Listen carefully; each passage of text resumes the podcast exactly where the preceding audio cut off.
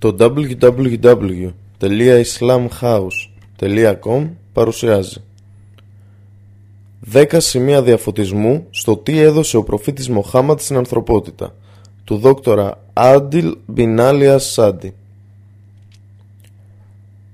Η δόξα ανήκει στον Αλλά, τον Κύριο όλου του κόσμου και ήθε το έλεος του Αλλά και η ειρήνη του να είναι στον τελευταίο και τελικό προφήτη του Μοχάμαντ Μπιν Αμπτουλάχ Κάποιοι μη μουσουλμάνοι δυτικοί αναρωτιούνται τι είναι αυτό που ο προφήτης Μοχάμαντ παρουσίασε στην ανθρωπότητα, ιδιαίτερα μετά τη δυσφήμιση του έντιμου χαρακτήρα του από τα δυτικά μέσα ενημέρωσης.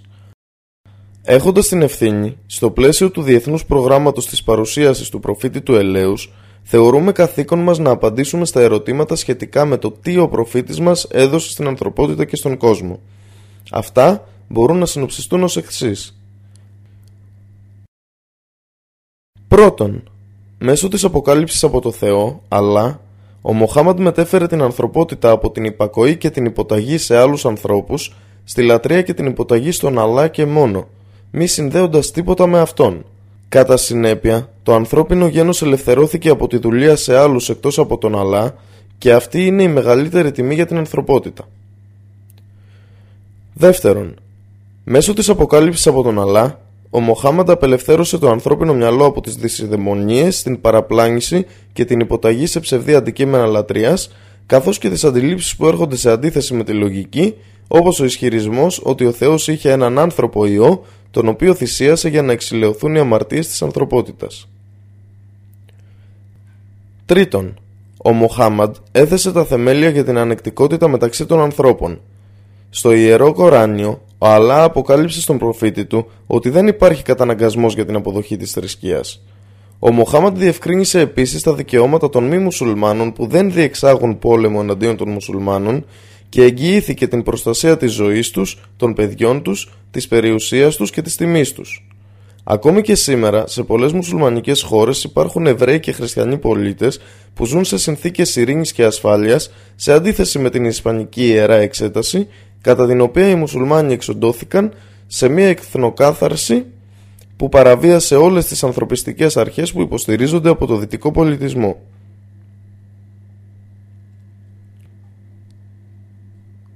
Τέταρτον, ο Μοχάμαντ ήταν το έλεος που στάλθηκε από τον Αλλά σε όλους τους λαούς, ανεξάρτητα από τη φυλή ή την πίστη τους. Στην πραγματικότητα, η διδασκαλία του περιλαμβάνει έλεος ακόμη και για τα πουλιά και τα ζώα, ενώ απαγόρευε να τα βλάψει κάποιος χωρίς δικαίωμα ή λόγο. Πέμπτον, ο Μοχάμαντ έδειξε απαράμιλο σεβασμό και εκτίμηση για όλους τους προφήτες που προηγήθηκαν από αυτόν, μεταξύ των οποίων και τον Αβραάμ, τον Μωυσή και τον Ιησού, ειρήνη σε αυτούς.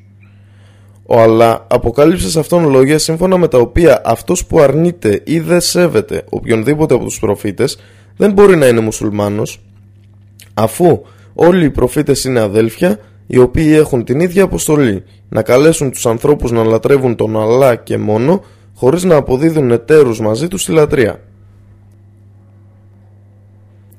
Έκτον, ο Μοχάμαντ υπερασπίστηκε τα ανθρώπινα δικαιώματα και για τους άνδρες και για τις γυναίκες, για μικρούς και για μεγάλους, ανεξαρτήτως της κοινωνικής τους θέσης.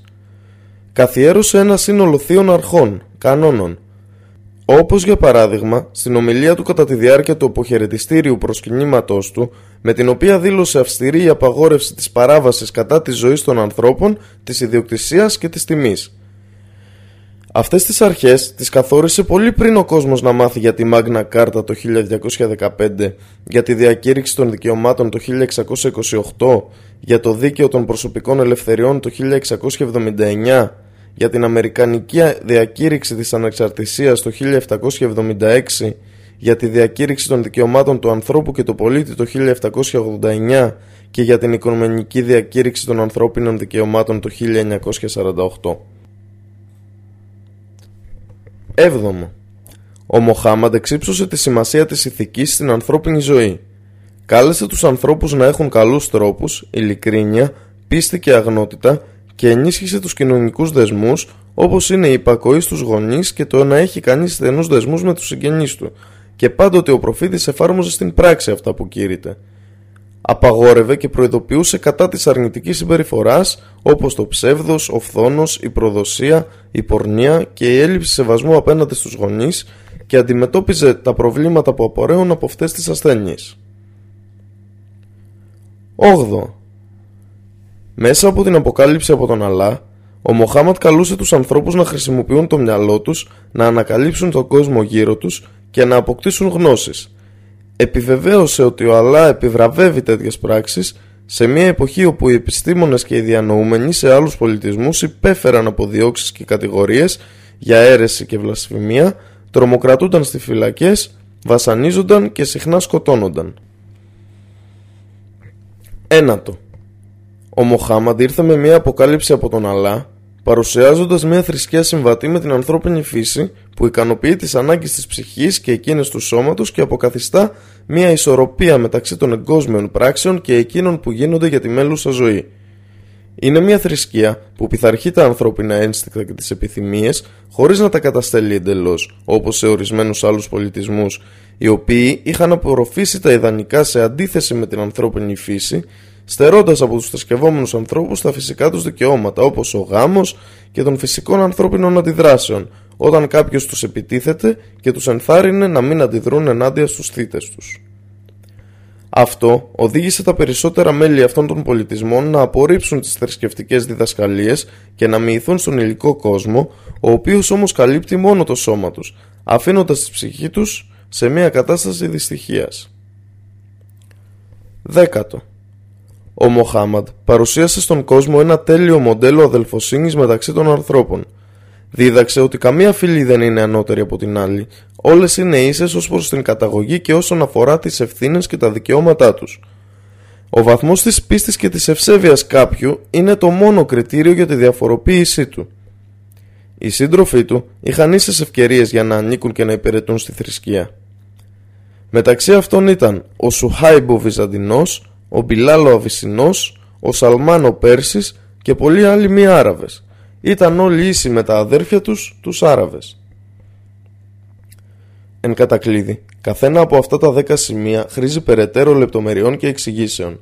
Το τι ο Μοχάμαντ προσέφερε στην ανθρωπότητα είναι κάτι πολύ περισσότερο από ό,τι μπορεί να αναφερθεί σε αυτήν τη σύντομη σύνοψη.